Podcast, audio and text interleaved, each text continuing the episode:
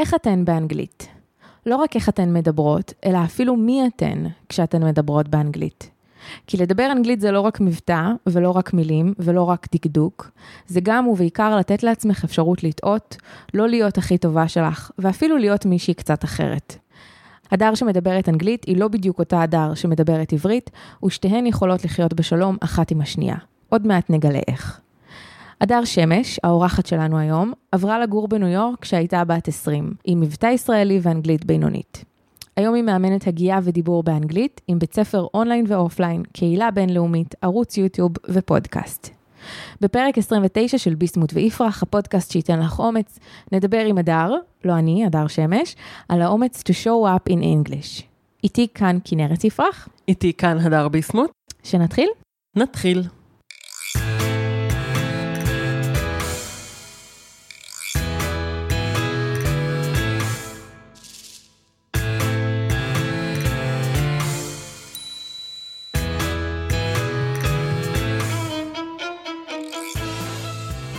רגע לפני שאנחנו מתחילות, אנחנו מזכירות שיש לנו קבוצה בפייסבוק שנקראת ביסמוט ויפרח. אל הקבוצה נכנסים עם סיסמת כניסה שמשתנה מדי פרק. הסיסמה של הפרק הזה היא דונאץ. הדר, מה העניינים? מעולה, מעולה. כן? כאן. איפה גדלת? פתח תקווה. אחד מההורים שלך מדבר אנגלית שפת אם? לא, אז אחי פתח תקווה, שני הורים ישראלים לחלוטין, אבא עיראקי, אמא טריפוליטאית. התחלתי ללמוד אנגלית בכיתה היי, כמו כולם, אז זה הקשר שלי לאנגלית בילדות. אז איך זה קרה שאת בסוף מלמדת אנגלית, ועוד לא סתם אנגלית, אלא מבטא?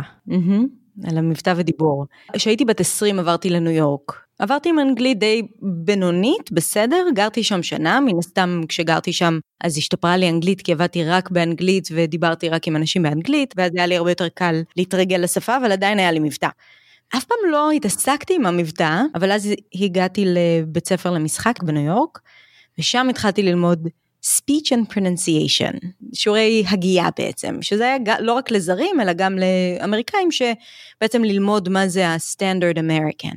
ואז די התאהבתי בכל הנושא הזה של ההגייה, וההשפעה שללמוד את השפה מבחוץ, זאת אומרת איך שהיא נשמעת, ואיך שהיא מדוברת, ואיך שהיא מרגישה בפה, והמקצע, והדגשים, והאינטונציה, וכל זה, הייתה לזה השפעה מאוד גדולה על כל שאר האנגלית שלי, על הביטחון, ועל איך שאני בונה משפטים בראש, ואיך שאני תופסת אנגלית בכלל, וזה כל כך שונה ממה שאי פעם למדתי. זאת אומרת, מה שלמדתי לא קשור בכלל למה שבפועל הבנתי על האנגלית. אז היה לי אינטרס של ללמוד מבטא אמריקאי, כדי להצליח כשחקנית בארצות הברית, כי מן הסתם, עם המבטא הישראלי, there's so much I can do, כאילו, זרה, זרה שתיים. וכשחזרתי לארץ, שעזבתי את ארצות הברית, אז בעצם חשבתי מה אני עוד יכולה לעשות עם כל הכלים האלה שלמדתי. אוקיי, אבל בין הבית ספר, בין כיתה ה', לנסוע לניו יורק וללמוד שם, קורים הרבה דברים בדרך, צריך לא מעט אומץ כדי להגיע לארץ זרה ולרצות לדבר בשפה שלהם כשחקנית. מאיפה האומץ? וואו, אני חושבת שזה איזה משהו שתמיד הייתי ילדה מאוד שאפתנית, כן? תמיד היה לי את איזושהי משימה, אני זוכרת שבכיתה ג' רציתי לעשות עיתון, ואז עשיתי עיתון לכל השכונה, וכתבתי והידקתי את זה, וכתבתי מלא מלא עותקים, ושלחתי לכולם, ועשיתי כל מיני פרויקטים, זאת אומרת, היה לי תמיד איזה מישן, ועשיתי אותו עד הסוף. ואחד החלומות שלי היה ללמוד משחק בניו יורק. אני חושבת שחלק מהעניין סביב ניו יורק, וגם אנגלית דרך אגב, כשבגיל שלוש עשרה או ארבע עשרה, שהתחילו ערוצי זהב, כן? ואז התחילו חברים, Friends וסיינפלד, ונחשפנו לכל הסיטקומס, ופתאום גיליתי כל כך הרבה דברים, אמרתי, זה מה שאני רוצה לעשות, ושם אני רוצה להיות. עם כמה שזה מרגיש מוזר ומפחיד, אף פעם לא התעסקתי בשאלה, האם לעשות את זה או לא לעשות את זה, זה היה לי ברור שאני עושה את זה. מה שכן מעניין זה שבאמת זרקתי את עצמי לשם מבחינת השפה, נגיד כשהגעתי לשם, מאוד נאיבי מצידי, אבל אמרתי, טוב, אני לא רוצה שיחשבו שאני ישראלית, ואני לא רוצה שישאלו אותי שאלות, אז אני פשוט אגיד להם שקוראים לי ג'וליה. ג'וליה, כן? ואז הם לא יחשבו, הם לא ישאלו שאני ישראל, אם אני ישראלית או לא, ואז כאילו לא תהיה להם בעיה להעסיק אותי. גיל עשרים המתוק. ו... ואז אני זוכרת שנכנסתי למקום שבסופו של דבר עבדתי שם שנה וחצי, זה היה מין בר כזה מלוכלך, כזה באיזה מרתף, נכנסתי לשם, ושאלו אותי, okay, you want to work here? What's your name? אני כזה, ג'וליה. Oh, ג'וליה, what an interesting name. Where are you from? You have such a cute accent. כן, אז כאילו ברגע שאמרתי להם ג'וליה, ואמרתי, בזה ייפטרו בעיותיי, אז uh, ישר זה נפל על המבטא, כן? שמעו אותי, ישר הבחנו, אמרו את זרה, בואי ספרי לנו את הסיפור שלך. מתי גילית להם שקוראים לך הדר? מאוחר. נשארתי עם ג'וליה הרבה זמן, היו לי מערכות יחסים, וחברים קוראים, וכולם קוראו לי ג'וליה, אני כאילו המצאתי לעצמי פרסונה, ועשיתי, ויכול להיות שאולי זה הפקטור של האומץ, כי כאילו לא הייתי צריכה להופיע כעצמי, אלא יצרתי את הדמות הזאת, והיה לי הרבה יותר קל. בפעם השנייה שחזרתי לארצות הברית, אחרי השנה שעשיתי בארץ, כי חיכיתי לויזה, ויזת סטודנט, אז חזרתי כהדר, ואז כאילו כבר אמרתי כולם, my name is not Julia, כאילו, call me הדר. אבל אני חושבת שזה המסע שהייתי צריכה לעבור, כדי לחזור בכוחות מחודשים, והרבה יותר אה, אותנטית אחרי זה. אז באמת בעניין השפה, את אומרת, עברתי לניו יורק ללמוד משחק. אני הייתי נמנעת מעצם המעבר בגלל השפה. כן. כלומר, אני לא יודעת לנהל חיים באנגלית. אבל זה ה-catch עשרים ושתיים, כי אני אגיד את זה עם פחות מבטא, אבל זה ה-catch עשרים ושתיים בגלל שהדרך היחידה שתשלטי בשפה, זה לשים אותך בסיטואציות לא נוחות. סיטואציה מאתגרת יכולה להיות לעבור לגור במקום מסוים, או לקחת עבודה שדורשת דיבור באנגלית, או אפילו לדבר בכל רם בפגישה. זאת אומרת, הדרך היחידה לשלוט בשפה, וזה אף פעם לא הגיע לרמה שאנחנו מדברות בה בעברית, כן? כאילו זה אף פעם לא הגיע, אני מלמד בעברית ואני עובדת, ואני לפעמים מדברת יותר אנגלית מעברית, ואין שום דבר שיהיה קרוב לעברית שלי. זאת אומרת, לא משנה כמה מבטא וכל השאר עובדים לי, זה לא עברית, זה לא השפת אם שלי. אז מה שאני אומרת זה שהדרך היחידה זה בעצם לשים את עצמנו בסיטואציות מאתגרות, שאנחנו לא בסטנדרטים שלהן עדיין, כי רק אז זה יאתגר אותנו מספיק, או יגרום לנו להשתמש בשפה, בצורה שתביא אותנו לשיפור. וזה לא רק סיטואציות לא נוחות, הסיטואציות שאת תיארתם גם סיטואציות מתמשכות, כאילו לעבור לגור איפשהו, לקחת עבודה כזאת, כלומר, זה גם צריך להיות לאורך זמן בעצם, זה מה שאתה אומרת? זה ספציפית הסיפור שלי, אבל אני לא חושבת שזה חייב להיות, זאת אומרת, אני לא חושבת שאת צריכה לעבור עכשיו לניו יורק, כדי לשפר את האנגלית, כי זה גם עוד איזשהו מחסום נורא נפוץ. כשאני אעבור לניו יורק, כשאני אטייל, כשאני אקבל עבודה שאני אצטרך לדבר באנגלית, אז אני אעשה את זה. זה כאילו גם דחיינות וגם פחד שלא מתאמתים איתו, ואומרים, בסדר, כאילו אין לי את ההזדמנות, אני יודעת שזה ישתפר אם אני אעשה משהו מתמשך. וזה השקר שאנחנו חיים בו, כי כאילו בסופו של דבר אנחנו יכולים למצוא סיטואציות בכל מצב ובכל רגע נתון. זה פשוט צריך לבדוק איפה אנחנו נמנעות. כל הזמן מלהביא את עצמנו באנגלית, לדבר באנגלית, יש כל הזמן הזדמנויות, אנחנו פשוט לא לוקחות אותן, ונשים הן יותר ביקורתיות, כשזה קשור לאנגלית, בגלל הפרפקציוניזם, וגם הדרישות מצפים שאנחנו נהיה ברמה מסוימת כל הזמן, שיש יותר קושי, אז ההימנעות היא גם חלק מהבחירות שאנחנו עושים ועושות, אז לא, התשובה היא לא, לא חייבים לעשות משהו מתמשך, ואם זו המחשבה, אז זה עוד משהו שחוסם אותנו בעצם. לרגע קיוויתי שזה I'm off the hook, כי אני לא יכולה לעשות שום דבר מתמשך. בדיוק, בדיוק, אף אחד לא יכול, כאילו, to be honest, כאילו, מי יכול עכשיו לעשות רילוקיישן כדי לשפר את האנגלית, נו באמת. זה גם רק עניין של סדרי עדיפויות, זה גם בסדר להגיד, זו התקופה שזה לא בשיא סדר העדיפויות שלי, כי זה דורש עבודה.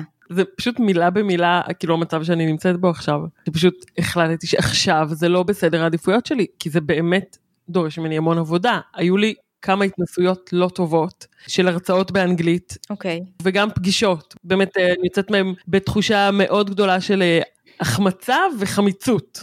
כאילו את שניהם, גם תחושת החמצה שאני יכולה להיות וואו, וממש yeah. לא הייתי וואו פה, וגם בתחושת חמיצות של, אני לא יודעת אם הבינו אותי, אני לא יודעת אם הצלחתי להעביר את מה שרציתי, והנה אפילו אחר שאני אומרת לך, החמצה וחמיצות, אם הייתי צריכה להסביר למישהו את הדבר המורכב הזה באנגלית, שהרגשתי גם החמצה וגם חמיצות, mm-hmm. בעברית יש לי את האופציה, באנגלית כל דבר שאני אנסה להסביר לך, הוא יהיה כל כך ליד, כל כך לא בדיוק, ושוב אני אשאר עם תחושת ההחמצה והחמיצות הזאת, ואלה היו ההתנסויות שלי, אז אמרתי, כרגע לא, ואני כל הזמן מקבלת הזמנות לארצות, ובעיקר עכשיו שהכל אונליין, אז כל הזמן אומרים לי, בואי, תעלי, תעבירי בכנס פה, בכנס פה, תעבירי וובינר, בואי להתראיין בפודקאסט, ואני כאילו, לא חמודים, אני לא מרצה באנגלית, אני אומרת את זה ככה, וזהו, והורדתי את זה כרגע מהשולחן. שזה בסדר גמור, אם את שלמה עם זה, אבל הפער הזה שאת מתארת הוא פער שקיים, זה האסנס, זה התסמונת ה-non-native speaker. כאילו, מה שאת אומרת עכשיו, אני שומעת את זה, שמעתי את זה מהדר, ואני שמעתי את זה מכל תלמיד שלי. זאת אומרת, זה לא ייחודי לך, ואני לא אומרת את זה כדי להפחית מהחוויה שלך, אני אומרת את זה להגיד לך שזה human patterns. יש ציפייה שכשאת מדברת עוד שפה, שתהיי עצמך ב-מאה אחוז. יש ציפייה מהחברה, יש ציפייה מאיך שלמדת את זה בבית ספר. ברגע שאנחנו לא מקבלים את הפער הזה, את אומרת, אני לא עצמי, ואיך אני אגיד חמוצה וחמיצות, כן? אבל מה רע בזה שאת לא יכולה להיות סופר סופר אקספרסיב באנגלית, אבל את יכולה להיות אקספרסיב, כן? כאילו מה רע בזה שאת מצליחה להביע את עצמך, אבל לא בדיוק כמו שהיית רוצה להביע את עצמך בעברית. אנחנו צריכים לקבל את הפער הזה, כי עד שלא נקבל את הפער הזה, כי הוא תמיד יהיה, לא נצליח להצליח. ואז יש את הביקורתיות הזאת. ולגבי הפגישה הזאת שאת מספרת, גם החוויה שלך היא נורא סובייקטיבית. אם אני אלך ואני אשאל את המשתתפים בפגישה, כמה נורא זה היה? אני בטוחה שהתגובות שלהם יהיו שונות משלך, כי את תמיד משווה את עצמך למי שאת היית בעברית, כי אין את הקבלה של הפער. ואני אומרת תמיד, create your own persona in English. לקבל את עצמך עם הטעויות, זה אחד הדברים הכי טובים שאת יכולה לעשות לעצמך באנגלית. ובחיים. ובחיים, בדיוק. מה שקרה זה שהעברתי הרצאה באנגלית, זאת הייתה הרצאה הראשונה שלי באנגלית, ולמדתי אותה בעל פה, התאמנתי עליה המון המון המון, היא כן נבחרה לאחת מחמש ההרצאות הטובות בכנס, אבל זה לא הוריד מתחושת ההחמצה שהייתה לי. אמרתי להדר אתמול, כשאני מדברת עברית, אני מדברת עם כל הגוף, מכל הגוף. כשאני מדברת אנגלית, אני מדברת אותו מהראש ומהגרון, זה חוויה אחרת לגמרי של נוכחות. אבל כמה נתת לעצמך מקום למצוא את הקול שלך באנגלית? עצם זה שאת לא לוקחת את ההזדמנויות האלה, no judgment, כן, אבל עצם זה שאת בוחרת לא לעשות את זה, לא מאפשר לך ללמוד איך את מתמודדת עם הדבר הזה, ואיך הגוף שלך מדבר בעברית, ואיך את כאילו מאלתרת, ואיך את מדברת, עושה את ה-small talk אחר כך. עד שאת לא מאפשרת לעצמך to show up, שזה יהיה באמת באמת באמת שונה מעברית, זה גם איזה פחד של התמודדות עם עצמנו, כן? בטח את כזה לא רוצה לשמוע את עצמי. אני פשוט אעשה את זה, כן? וכאילו אשכח מזה, אבל אז החוויה היא כמו שאת מתארת. זה אשכרה, אנחנו פה בטיפול. כן, אנחנו בטיפול. תשלחי חשבונית אחר. רק תני לי לדבר על זה. כאילו לא, כי זה הקטע שאנגלית, אף אחד לא מבין שיש פה את האספקט הפסיכולוגי והמנטלי והמיינדסט, שזה כל כך הרבה יותר מללמוד דקדוק וללמוד אוצר מילים וללמוד הגיעה, כן? ועד שלא מבינים את זה ולהתמודד עם אמונות מגבילות, ועם המורה בכיתה ד' שאמרה לך, כאילו שצחקה עליך שאמרת משהו, וזה נשאר. כמה סיפורים אני שומעת ומכירה, כאילו על כל מיני משפטים שאמרו לנו, וזה פשוט, זה הפך להיות הסיפור שלנו. זה הרבה מזה, זה מיינדסט, כאילו אני הרבה עובדת עם התלמידים שלי על affirmations, לעשות כאילו ריפריים לכל המחשבות השליליות, לנסות לזהות את האמונות מגבילות, אנגלית קשה, אני לא טובה באנגלית, זה לא עובדה, זה אמונה. ברגע שלוקחים את האמונה הזאת ומזהים אותה וישר, כאילו הולכים באופן מלאכותי לאמונה חדשה, אני לומדת ואני משתפרת ואני יודעת לדבר באנגלית, או אנשים רוצים לשמוע מה שיש לי להגיד, ואומרים את זה שוב ושוב ושוב, בסוף המוח גם את זה קולט. אם אמרנו לעצמנו מספיק זמן את הדברים השליליים, אם נגיד מספיק זמן את הדברים החיוביים, גם בצורה מלאכותית, בסוף יהיה שינוי. אני חושבת שאחד הדברים ש... טוב, אני הייתי בקורס שלך, אבל אני זוכרת את המפגשים הראשונים שממש דיברנו על זה, על, כן. ה... על הדברים שמונעים מאיתנו בעצם לעשות את ה... בכלל להיכנס למשחק. פה אנחנו מדברים על הרצאות או דברים שהם כאילו יותר גדולים, אבל אפילו ברמה של מישהי שעובדת בחברה, והיא פשוט לא אומרת את דעתה, כי לגמרי. היא לא יודעת איך לבטא אותה, והיא צריכה יותר זמן, וזה יהיה יותר איטי.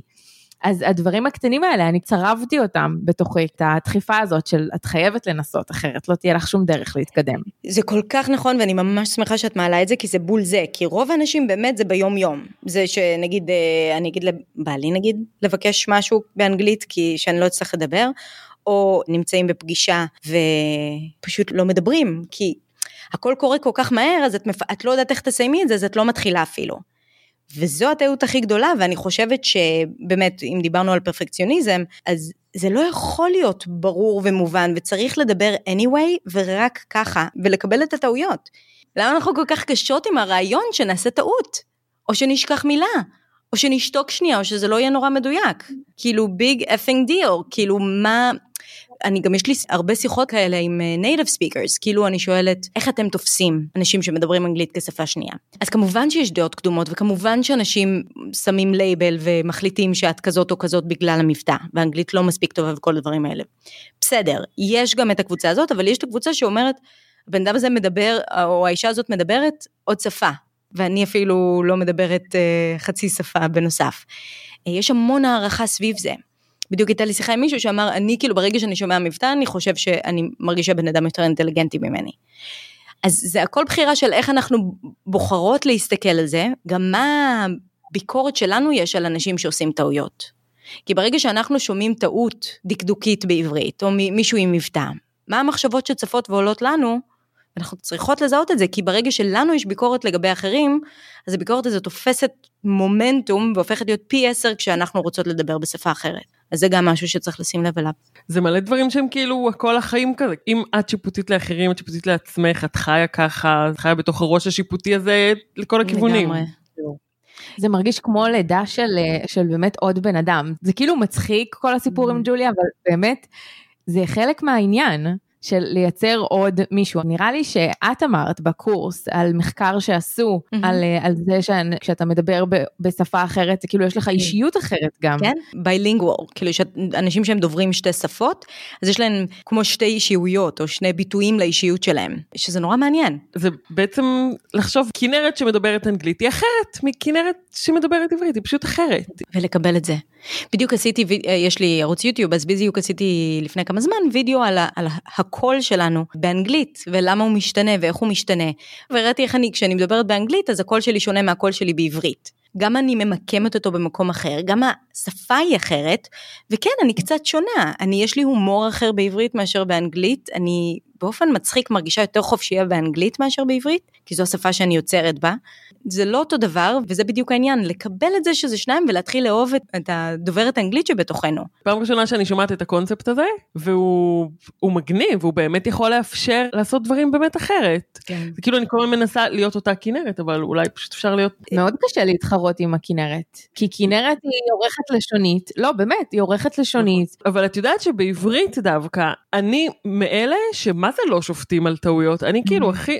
בכלל לא אכפת לי שהוא מדבר, או היא מדברת בשגיאות, אני מקשיבה למה שהיא אומרת, ואם זה חכם, ממש לא אכפת לי, כאילו, דברו כן. בשגיאות, אני מתקנת בראש, כן, שיהיה ברור. שזה גם חלק מהעניין, כן, בדיוק, ואז את חושבת, אנשים יתקנו אותי בראש שלהם, זה לא משנה, זה שאין לך ביקורת, את שומעת את זה, את שמה לב, ואת אומרת, אז גם אנשים אחרים ישימו לב, ש-by the way, זה לא בטוח, כי הרבה אנשים, בכלל כשהם מקשיבים, אז הם לא שמים לב בכלל, את יודעת, כאילו אנחנו הרבה פעמים, אוי, I mispronounced it, אנשים עסוקים בעצמם כשהם מקשיבים לך, חושבים מה הם יגידו, ומה הם יגיבו, ואיך הם נראים, כן, כאילו הם לא כל היום חושבים על מה אתה אומר, ואיך אתה נשמע, ואיזה טעויות עשית, זה גם משהו שחשוב לזכור, אנחנו כל כך כל כך שמים את הספוטלייט על עצמנו, שאנחנו שוכחים שבשיחה, אם תשימו את זה לבן אדם השני שנייה, אז יהיה, יהיה הרבה יותר קל. מזמן רצינו לעשות פה אה, שלט כזה של אף אחד לא אכפת ממך, כאילו, בקטע טוב, אז גם באנגלית, כנראה. כן, גברת הדר ביסמוט, עכשיו אני פונה להדר ביסמוט רגע. זה קשה עם כל ההדריות. כן, קשה, הרבה הדריות יש לי פה.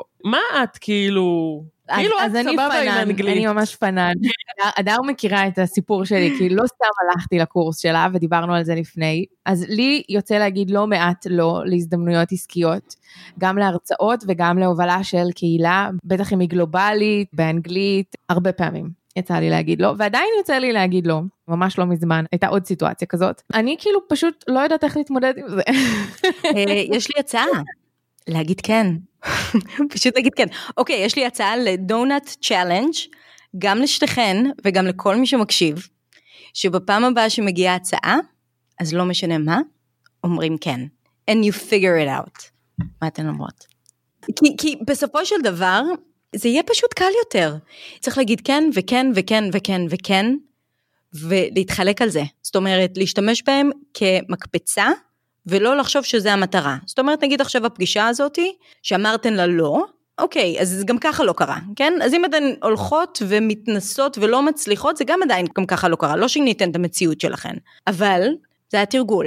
ויצר קצת יותר ביטחון לפעם הבאה, ואז תהיה את ההזדמנות הזאת, שממש ממש ממש תרצו, שכאילו יישבר הלב אם לא תיקחו אותה, אבל לא תהיו מוכנות, אם לא תעשו את כל ה, כן היה גרוע, כן, אה, כן, לא יצא בסוף, כן, היה בסדר, אבל הם התלהבו ולא הסתדר, וכן, הכל בדיוק בדיוק הולך כמו שצריך, אבל צריך את הסטייג' הזה, אחרת זה לא יקרה. וגם הזדמנויות נפתחות, כאילו היקום עובד ככה, אומרים כן למשהו אחד, ואז דברים מתחילים להגיע. זה מה שמפחיד. זה מפחיד כי את מדברת מהמקום שלך עכשיו, אבל את לא מדברת מהמקום שלך של עוד שנה, שהאנגלית is no longer a challenge. Oh yeah. Oh yeah. והדר, אני מכירה אותך, זה הקטע, אני מכירה את האנגלית שלך. כאילו, אני יודעת שאין לך מה להסתיר, או במה להתבייש, או במה להרגיש לא מספיק, כן? אני יודעת, כי אני, אני דיברתי איתך המון באנגלית. אז אני יודעת שאת יכולה להיות מאה אחוז את, ולתת את המקסימום תמיכה, ואת את כל האינטלקט להביא באנגלית, אבל זה את שלא חושבת ככה. זה לא עזור כמה אני אגיד לך, כן? נכון, צריך להתנסות. יש מין תחושה כזאת, לא יודעת, לפחות במעגלים שלי, שלכולם יש אנגלית מעולה. כולם מדברים באנגלית. בטח, יש לי הרצאה באנגלית, בטח, אני עובד בחברה שההדקוורטר שלה הוא בכלל בניו יורק, ואנחנו כל הזמן באנגלית, כולם מדברים באנגלית. ואז אני חושבת רגע, כאילו, איך זה יכול להיות שכולם מדברים באנגלית כל כך טובה? ואנחנו לא, איך זה יכול להיות? אני רוצה להוסיף על זה שנייה, שגם אני מקבלת את זה בתגובות, של ישראלים שמזמינים אותי לדבר באנגלית, ואני אומרת להם, אני לא מרצה באנגלית, או אני לא מתראיינת באנגלית, כי הם, יש להם פודקאסט באנגלית, והם עושים כנסים באנגלית וכולי, ואני מקבלת מהם גם את התגובה הזאת של, כאילו מין שתיקה רגע בצד השני, כאילו, מה זאת היא נפלה עלינו, למה היא לא מדברת אנגלית? כאילו כולם באמת קל להם, כולם עושים את זה בטבעי שלהם, זה נורא מוזר. ממש ממש לא. יש פשוט דרגות, יש אנשים שעושים את זה וקשה להם, יש כאלה שאין להם ברירה, כי הם נקלעו למצב, הם חייבים כל הזמן לדבר באנגלית, וקשה להם. יש כאלה שקל להם, והם רוצים לשפר דברים אחרים. לימדתי מאות אם לא אלפי תלמידים, face to face בעשר שנים האחרונות, אני עובדת עם תלמידים מכל העולם, כולם עם הסיפור הזה, וכולם חושבים שהאנגלית של האחר יותר טובה, זה בדיוק תסמונת המתחזה, שבעצם, I'm not good enough, everyone else is perfect, כאילו כולם מעולים, ואנחנו רק עם המחשבות ההרסניות האלה שלנו, אז אנחנו חושבות שזה רק אצלנו, אבל זה באמת אצל כל אחד, שבעים אחוז מהאנשים חווים את תסמונת המתחזה או המתחזה, וכשזה נוגע לנשים או אוכלוסיות מוחלשות, אז אפילו האחוזים הם הרבה יותר גבוהים. בגלל ההשוואה, לא רק לאחרים, אלא גם לעצמנו, כן? יש לנו שני דברים שאנחנו משווים את, את עצמנו אליהם. אני מרגישה שיש עוד משהו שאני צריכה לעשות חוץ מלנסות שוב ושוב, כי אני עובדת מול אנשים בחול, mm-hmm. כי המקצוע שלי הוא מין מקצוע כזה שהוא גלובלי, יו אקס Writing, וכן עשיתי הרצאה אחת בלי הכנה, והיא הייתה ממש לא טובה, והרצאה אחת עם המון הכנה, זה זאת שהקהל mm-hmm. קיבל אותה טוב, אבל אני לא הרגשתי טוב, mm-hmm. ומלא פגישות, גם אונליין וגם אופליין, מישהי מארצות הברית הגיעה לבקר, ונפגשתי איתה, ובאמת היה לי התחושת חמיצות הזאת, אז כאילו אני מרגישה שחייב להיות עוד משהו שיקדם את זה, שזה לא באמת מספיק רק to show up, כאילו משהו צריך לקרות ביניהם, מה עוד אני יכולה לעשות בשוטף? מעולה, אז קודם כל אני הכי מקדמת uh, self-learning, בסופו של דבר, לאנשים עסוקים, זה אחד הדברים הכי הכי טובים שאפשר uh, לייצר, לייצר איזושהי מסגרת, ולהבין מה הדברים שצריך לעבוד עליהם. חד משמעית, תרגול הוא הכרחי, ברמת כאילו עשר דקות, חמש עשרה דקות, כמו שעושים יוגה, צריך להיות תרגול אנגלית. אבל מה זה תרגול אנגלית? קודם כל להבין שיש הבדל משמעותי בין אנגלית פסיבית לאנגלית אקטיבית. באנגלית פסיבית זה כל מה שעשינו עד כה. יש הרבה אנשים שאומרים, הקשבתי לפודקאסט באנגלית, אז תרגלתי את האנגלית. אז לא, זה אשליה. יש אשליה שאנחנו יודעים אנגלית כי אנחנו מבינים הכל, אבל לדבר אנגלית ולהבין אנגלית זה כאילו שתי שפות שונות לגמרי. כי עדיין אנחנו, מה שאנחנו צריכים לעבוד זה על האספקט הזה של להוציא את המחשבות שלנו החוצה בצורה שהיא בטוחה, עם ביטחון.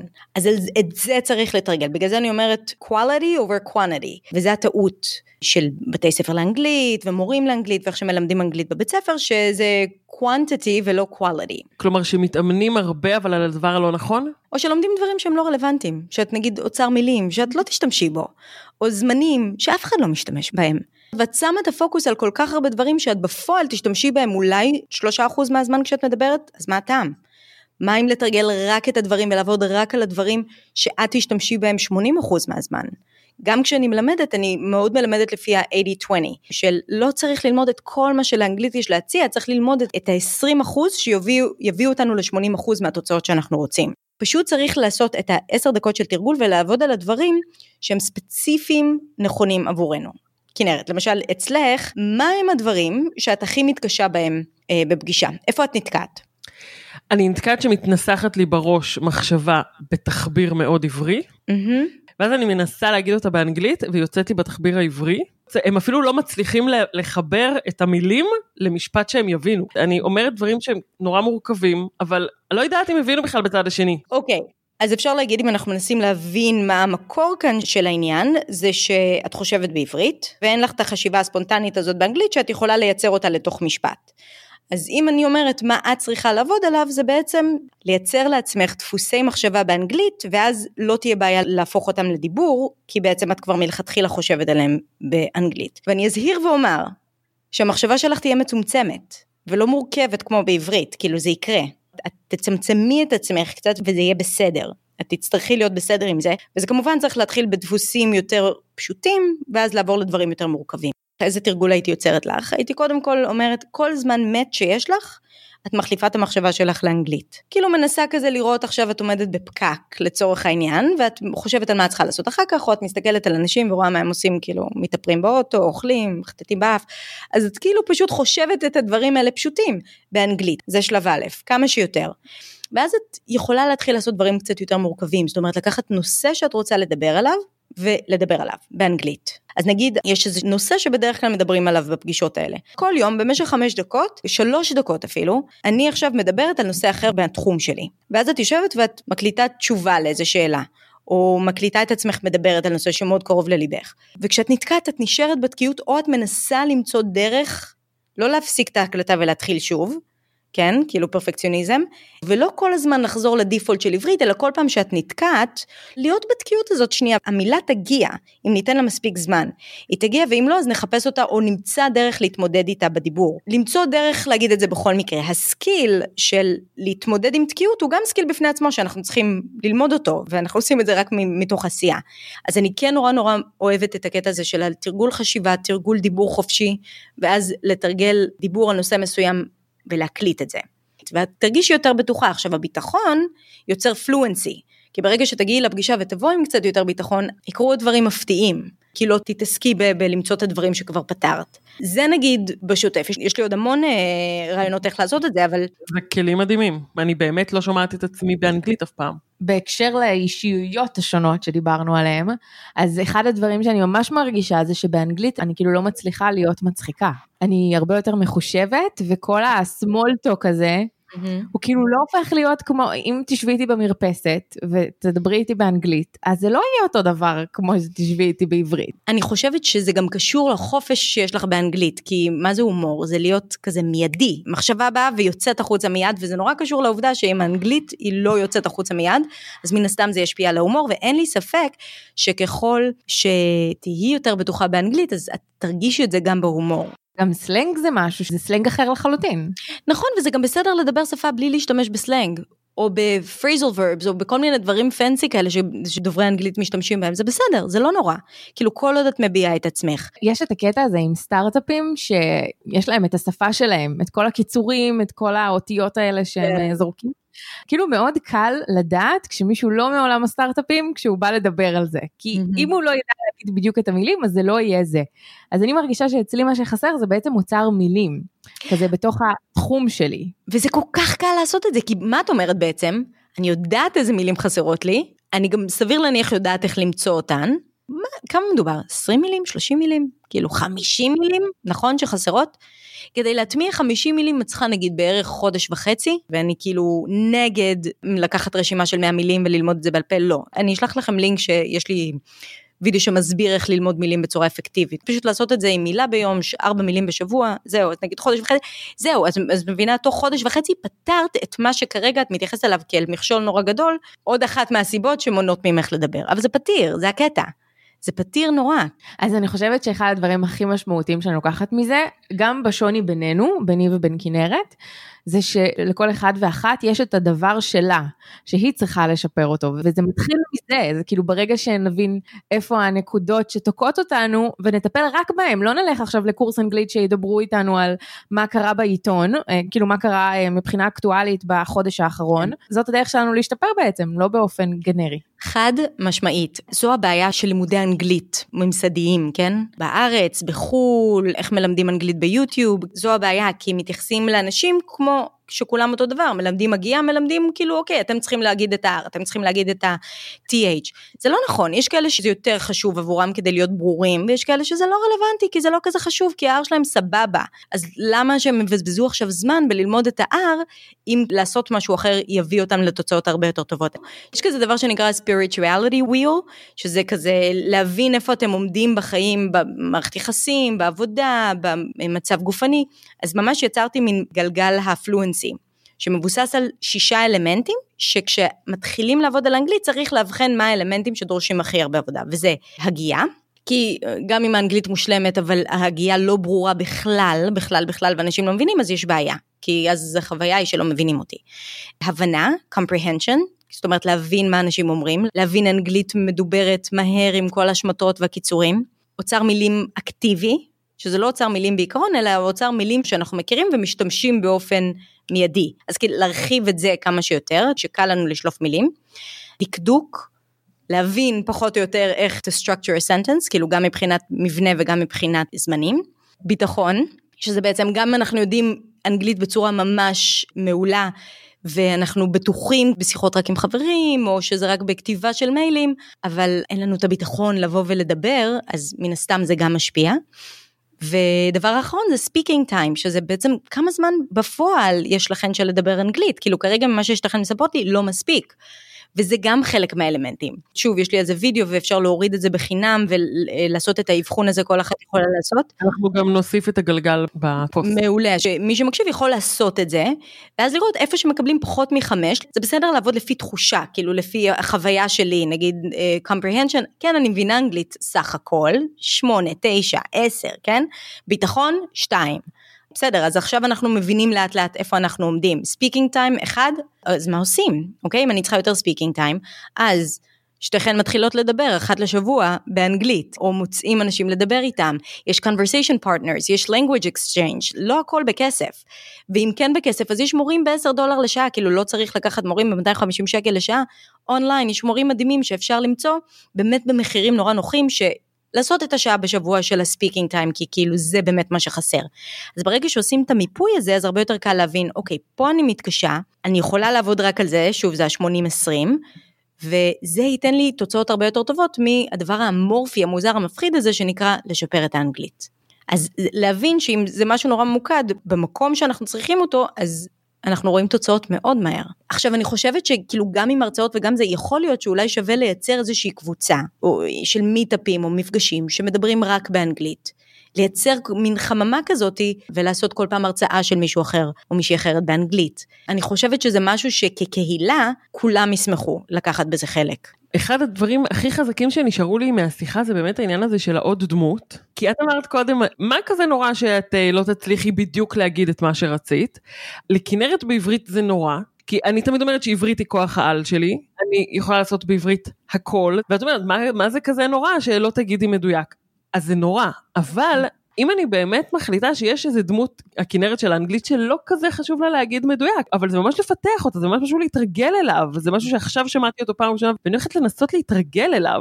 זה גם קצת קורה אוטומטית, לא? יש לנו אישיות נוספת גם ככה, כאילו זה רק לקבל אותה שיש לך עוד אישיות. יש איזו הרצאה טט של ג'מילה ליסקוט, יש לה כמה הרצאות, האמת היא, אחת מהן זה שהיא מדברת, היא אומרת, יש לי שלוש, היא בחורה שחורה מארצות הברית, שעכשיו כאילו גם עם כל השיח שקורה, זה מאוד צועק גם בשפה, ומאוד צועק גם בתחום לימוד האנגלית, כאילו כל הגזענות והפרג'דס וכל הדברים האלה. אז מה שהיא אומרת זה שיש לה שלושה סוגים של אנגלית, כאילו היא ממש מדברת בשלושה דיאלקטים, כאילו ה-African American English, וה-Proper English, שאנשים שחושבים שהיא, וואו, את ממש ממש שוטפת וחכמה, eloquent, הם אומרים לה, שהם שומעים אותה מדברת, כאילו, וזה מעליב, כי הם שומעים את המבטא שלה, וישר מייצרים איזושהי מחשבה סביב זה, או איזשהו רעיון, כאילו, מי היא? והיא אומרת, זה אנגלית אחת שלי, יש לי אנגלית אחרת, וזה דמות אחרת שלי, ויש לי אנגלית אחרת של ההוד, אז של הבית ושל ההוד ושל הפרופר, של האקדמיה. וזה נורא נורא מעניין, גם כאילו מזכיר לנו ששפה זה דבר נורא פלואידי, ובאמת שם נגיד זה מישהי שהיא פרופסור, והיא מדהימה, אבל, אבל כשהיא מדברת באנגלית השנייה, זה אנגלית עם דקדוק מאוד מאוד כזה שבור, ומה שנחשב לא אינטלקטואלי, זה אומר שהיא לא אינטליגנטית? לא, זה פשוט השפה שהיא בוחרת להשתמש בה, ואני חושבת שזה צריך להיות העניין, זה ממקום של בחירה וזה ממקום של כוח, ואני חושבת שזה ישנה את הפוקוס מ... זה לא מספיק טוב, זה פשוט אחר. זה ממש לקח לחיים כזה, נכון? זה ממש קונספט לעבוד איתו, באמת אולי בעוד דברים אפילו, מעניין. אני רציתי רק להגיד משהו על מה שהדר אמרה בהתחלה, על להרגיש לא אני, ואני כיוטיוברית, כמישהי שמייצרת הרבה תוכן, אז היה שלב מאוד דומיננטי בהתחלה, שהופעתי כמו שאני חושבת שאני צריכה להופיע, זאת אומרת, איך שמורה לאנגלית, וגם לא הייתי שלמה עם הקטע שאני להופיע כנון-נייטיב, אז לא דיברתי על זה. לימדתי הגיעה, עשיתי וידאוים מאוד מאוד מתומצתים, דיברתי עם המבטא האמריקאי הפולישט שלי, אבל לא דיברתי על זה שאני ישראלית, או עושה טעויות, וכשעשיתי טעויות נגיד, כי אני עושה טעויות, אז כאילו אמרתי, יו, ומה, ואיך היא תפסו, ואיך היא, ואם תלכו לערוץ יוטיוב שלי, ותראו את הוידאוים הראשונים, אתם תראו הבדל משמעותי, בין מי שאני היום, מול המצלמה, למי שהייתי. ואחד הגורמים, שהביאו לשינוי הזה, זה איזושהי החלטה שלקחתי בעסק שלי ובמיתוג שלי, שדווקא אני שמה את העניין הזה של הנון-נייטיב בקדמה. וברגע שעשיתי את זה, אז השתחררתי נורא. זאת אומרת, כבר לא הייתי במין איזשהו צורך להראות שאני מושלמת, והשתמשתי בטעויות שלי כדוגמה ללמה זה בסדר, ואיך אני עדיין showing up, אני לא אגיד שאני קל לי כשאני מקבלת ביקורת, או כשאני רואה שעשיתי איזה פדיחה, אז אני לא מתבאסת על עצמי.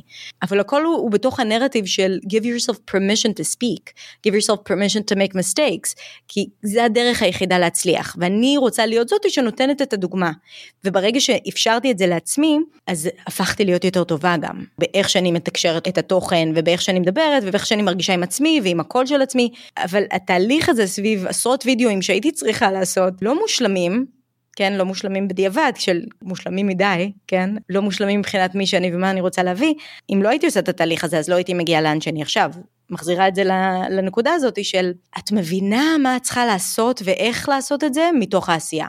איך את מגדירה את ההבדל בין מי שהיית בוידאוים הראשונים, למי שאת עכשיו בוידאוים האלה? מה היית אומרת? רובוט? והדר, לא הייתי אותנטית, לא הייתי מצחיקה, כאילו היה לי הרבה פחות סלף-יומר, והיה פחות חיבור. הקהילה שלי שעכשיו איתי היום, זה הקהילה שהתחילה להתגבש סביבי, החל מהרגע שאמרתי, we are non-natives, כן? And we're proud. ו-speak like yourself, ולא speak like a native. זה ממש שיעור בקבלה עצמית.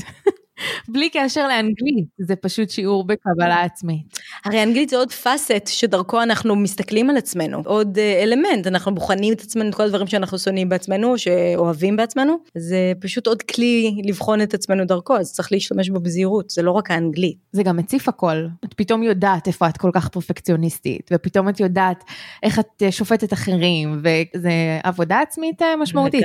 אני חושבת שיש פה גם שיעור יזמות לא קטן, על זה ש החולשה שלך הפכה לנישה שלך, כן. ובמקום להסתיר אותה, היא הפכה לנישה שהיא המפתח להצלחה. זה איך אותנטיות יכולה להפוך ממש לכלי יזמי משמעותי. לגמרי, ואני חושבת שבבנייה של personal brand, שהברנד הוא אתה, אני חושבת שאנחנו כל הזמן צריכים להיות בשיחה עם עצמנו, של מה מה שאנחנו עושים באמת הוא באותו קו עם מה שאנחנו מאמינים בו, מי שאנחנו באמת, ברור שהברנד שלי הוא לא מי שאני במאה אחוז, אבל ה-values, הערכים שלי, הם הערכים של הברנד שלי, ואני לא משנה את זה, זאת אומרת, אז אם אני רוצה אותנטיות, ואם אני רוצה מקום לטעויות, ואני מאפשרת את זה לעצמי, אז גם אני אלמד את זה בצורה כזאת, שיאפשר לתלמידים שלי להרגיש את זה, ולא אגיד, תעשו את זה כדי להישמע אמריקאים, ו- ושם הייתי פעם, שרק התחלתי. כאילו הלכתי מתוך המקום הזה של בוא נעבוד על המבצע כדי לא להישמע ישראלים, עכשיו זה הנה עוד כלי בשבילך להרגיש בטוחה. אתמול כשהכנו את הפרק, אז אני אמרתי להדר שבאחד על אחד קצת יותר קל לי, כי בתחילת השיחה אני פשוט אומרת, תקשיבו, האנגלית שלי לא משהו, הכל בסדר, ומדי פעם אני שואלת גם, זה היה ברור, הבנתם yeah. כאלה. ואז הדר אמרה לי שהדר את, לא מרשה להגיד דברים כאלה, אז את יכולה לדבר על זה קצת? אני לא מרשה להתנצל על האנגלית. קודם כל, זה עניין של יחסי כוחות. ברגע שאת מגיעה לפגישה ואת מלכתחילה אומרת, I'm sorry my English is not good enough, or I'm sorry for my English, for my mistakes, את יוצרת כבר ישר איזשהו מעמד כזה של אני לא ברמה של, שלך או שלך. כן? כאילו באופן תת מודע. גם אצלם אבל בעיקר אצלך. ואז כל הזמן את צריכה להוכיח את עצמך בכל התהליך הזה, שזה לא רק קשור לאנגלית, זה קשור להכל. אז זה דבר ראשון. דבר שני, ברגע שאת מתנצלת, אז את שמה את הספוטלייט על האנגלית שלך, ואת אומרת, אני עושה טעויות, ואז אנשים ישימו לב לכל טעות שאת עושה, בגלל שאמרת להם לשים לב לזה. אז שוב, יצרת לעצמך עוד אובסטקול. אני אתן לך דימוי שהוא אולי קצת מוגזם, אבל אני אתן לך שניים. אחד, נניח, אני בן אדם נמוך, כן? נולדתי נמוכה, ככה זה, אני נמוכה. כשאני מדברת עם אנשים גבוהים, אני לא מתנצלת על זה שאני נמוכה, כי אין לי מה לעשות עם זה. כן, אני לא מתחילה את השיחה, I'm sorry, I'm so short, I'm sorry, yeah, it's because I'm short, כן? מישהו שבוא נגיד נשברה לו הרגל, אני אפילו לא אגיד מישהו שהוא באמת נולד עם איזושהי נכות, אבל מישהו שנשברה לו הרגל, וצריך ללכת עם מישהו, זה יהיה ברור לשני הצדדים, שהבן אדם שעכשיו בכיסא גלגלים, לא צריך להתנצל על זה שהוא בכיסא גלגלים, והוא לא מצליח לעמוד בקצב של זה שהולך, כי מלכתחילה הנסיבות הן שונות. את כדוברת אנגלית כשפה שנייה, הנסיבות שלך הן שאנגלית היא לא שפת האם שלך, ולכן את תעשי טעויות, ולכן את תתעכב, ולכן אולי תצטרכי קצת יותר זמן לחשוב. It's a given. אם הבן אדם, הבן שיחה שלך לא יודע להכיל את זה ולקבל את זה, זה כבר בעיה שלהם. את לא צריכה לקחת על זה אחריות. את לא צריכה לשים את עצמך במצב כאילו של, אני, יש פה משהו לא בסדר. בעצם זה שאני מתקשרת עכשיו בשפה שהיא לא שפת האם שלי, ובגלל זה אני באמת באמת מרגישה שאנחנו אומרים לעצמנו, טוב, אנחנו נגיד את זה כדי כאילו להוריד מעצמנו את העומס, אבל אני חושבת שאנחנו עושים לעצמנו הרבה יותר נזק בזה שאנחנו עושות את זה. אמרתי לך שהיא לא אוהבת, שאומרים. וגם זה כאילו נותן לנו איזושהי אישור להישאר בבינוניות. לא יהיה את הפריצת דרך, אם לא כל הזמן נאתגר את עצמנו יותר ויותר. וזה גם אומר, בשיחות האלה. אנחנו לא פודקאסט קריירה, אבל אני חייבת קצת, כי אני עוקבת אחרייך באינסטוש. הדר אמרה לי, הדר שמש, ואולי גם נראיין אותה בפודקאסט, אז התחלתי לעקוב אחרייך, וכאילו, אוקיי, אני התאהבתי. חוץ מזה שיש לך שיער מושלם, אז גם ממש התאהבתי, וכאילו, לא משנה על מה תדברי, תדברי על איך הוגים cup of coffee, לא אכפת לי, אני כאילו בוהה, ואני רואה את כל מה שאת עושה, ויש לך את האינסטגרם, ואת היוטיוב, ואת הקהילה, את הבינלאומית, שעד ככה אנשים מכל העולם מעלים שם וידאוים של עצמם, מדברים אנגלית, שזה מטורף, והבית ספר שיש לך, ויש לך מורים, וכאילו אומרת, וואו, האישה הזאת היא יזמת אמיתית. אז את יכולה טיפה להגיד על העסק שלך, כאילו קצת איך בנית, איך את מעיזה כך, ולקחת עובדים וזה, אז קצת על זה. בטח, בטח, אני, אני אשמח, כי זה גם באמת תהליך מאוד, זה תהליך מעניין, כי כשהתחלתי זה היה באמת רק אני, מלמד אחד על אחד, ואז לאט לאט כזה התחלתי להבין מה זה קבוצות ואיך אני גדלה, וכשהתחלתי את הערוץ יוטיוב הזה היה, אוקיי, יש פה הרבה יותר אפשרויות, ויש פה קהל עולמי, חשוב לי להגיע לכמה שיותר אנשים, אז אני לא מהיוטיוברים האלה שמשקיעים עכשיו מלא מלא אנרגיה בלקדם וידאו, אני, אני מנסה לחשוב איך אני מביאה את, ה, את האנשים שמגלים אותי פתאום, לתוך הקהילה שלי, לתוך העולם שלי, כי אני יודעת ששוב זה מה שהביא שינוי. אני עושה כזה, זה מיפוי של כל הדברים שאני עושה. יש לי בית ספר בארץ, בתל אביב, ויש לי שלוש מורות מדהימות שעובדות איתי, והן מאמנות מבטא, הן מלמדות אחד על אחד בקבוצות, אני עובדת עם חברות בכל הארץ. יש לי בית ספר אינטרנטי, זאת אומרת, יש לי קורס שאני משיקה ש... פעמיים שלוש בשנה, שזה השקות גדולות כאלה שאני מביאה בספות ה-שלוש מאות איש כל פעם. יש לי membership למורים שלומדים איך לבנות עסק אינטרנטי ואיך ללמד pronunciation. יש uh, את הקהילה המדהימה המדהימה שלי שקוראים לה The Influency Community, ויצרנו ספייס מאוד בטוח לאנשים לתרגל, והמון value והמון תמיכה, שברגע שאני גם עושה את זה מבחינה אסטרטגית ושיווקית, אני לא צריכה לעשות הרבה שאני כבר מוכרת. אני כאילו מנהלת עסק שהוא באמת, כל השקה היא, היא מעל מאה אלף דולר, אני זורקת את המספרים האלה לא בגלל שאני רוצה להשוויץ, אלא רק כדי להגיד שכשנותנים המון ערך, ובאמת מגיעים מתוך מקום של נתינה מוחלטת לקהילה, אנש, אנשים שרוצים לקנות ממנו יעמדו בתור, זאת אומרת, אני לא משקיעה שקל בפרסום, הם יעמדו בתור, וכשאנחנו קונים הם יקנו, גם מתוך אהבה, גם מתוך, כי הם רוצים להיות חלק ממה שיש לנו לתת, גם כי הם סומכים עליי, אני לא צריכה לעבוד קשה כדי להגיד להם זה מתאים לכם או לא, כי הם ראו כבר תוצאות בלי לשלם. אז אוקיי, אז להצטרף לקורס שלי, זה ברור שהם יראו תוצאות, כי, כי מנסה והם רואים תוצאות, כאילו, I always over deliver, ואז גם ה-refund rate הוא נמוך, וגם האנשים ממליצים, זאת אומרת, זה האסטרטגיה השיווקית שלי. עכשיו, ברגע שהתחלנו לגדול, אז הבנתי היה את המקום הזה של, אוקיי, זה הייתי אני והבן זוג שלי, ונטלי שהייתה המורה הראשונה שלי שהכנסתי לעסק, והיינו בהתחלה די שלושתנו, זה היה בתחילת אלפיים תשע עשרה, ודי קרסתי, זאת אומרת כבר אז למדתי איך להשיק בצורה אפקטיבית, ועשינו השקה גדולה, והכנסנו מלא תלמידים ולא היו לי חיים. ואז במהלך אלפיים תשע עשרה שהיו לי כזה, היה לי ויז'ן נורא גדול, ואמרתי רגע, אם אני ממשיכה ככה, אני לא יכולה להמשיך בוויז'ן הזה ולקיים אותו, ולייצר אותו, אני צריכה לשנות משהו מהיסוד, וזה השלב שהחלטתי שזה רק עניין של להפוך מ...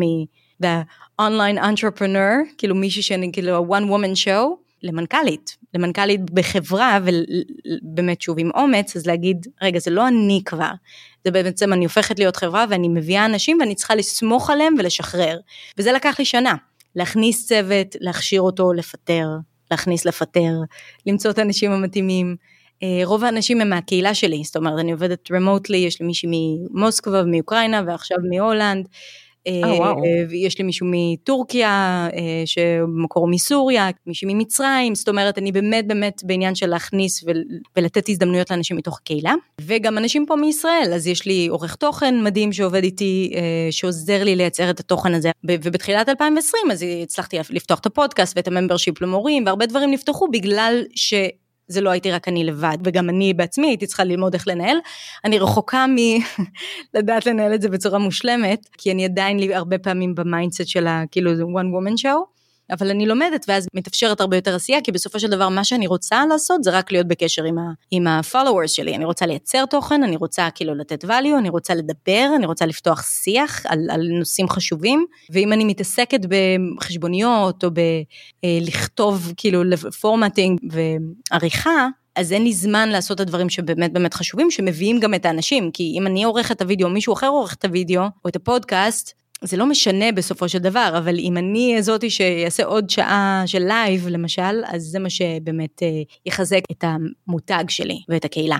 אנחנו כמובן נשים לינקים להכל במסודר. כאילו, האמת היא מכל הדברים, הכי חשוב לי כאילו שיש לי את הפודקאסט, שקוראים לו The Influency Podcast, שנשמח אם יקשיבו. צריך להקליד את זה עם מבטא, אבל. תודה רבה, הדר. הדר, ממש תודה. היה לי כל כך כיף לדבר איתכן. אז רק לקראת סיום אנחנו מזכירות שיש לנו קבוצה בפייסבוק שנקראת ביסמוט ויפרח. לקבוצה נכנסים עם סיסמת כניסה שמשתנה כל פרק. הסיסמה של הפרק הזה היא דונאץ. ביי, ליטון. ביי. ביי ביי.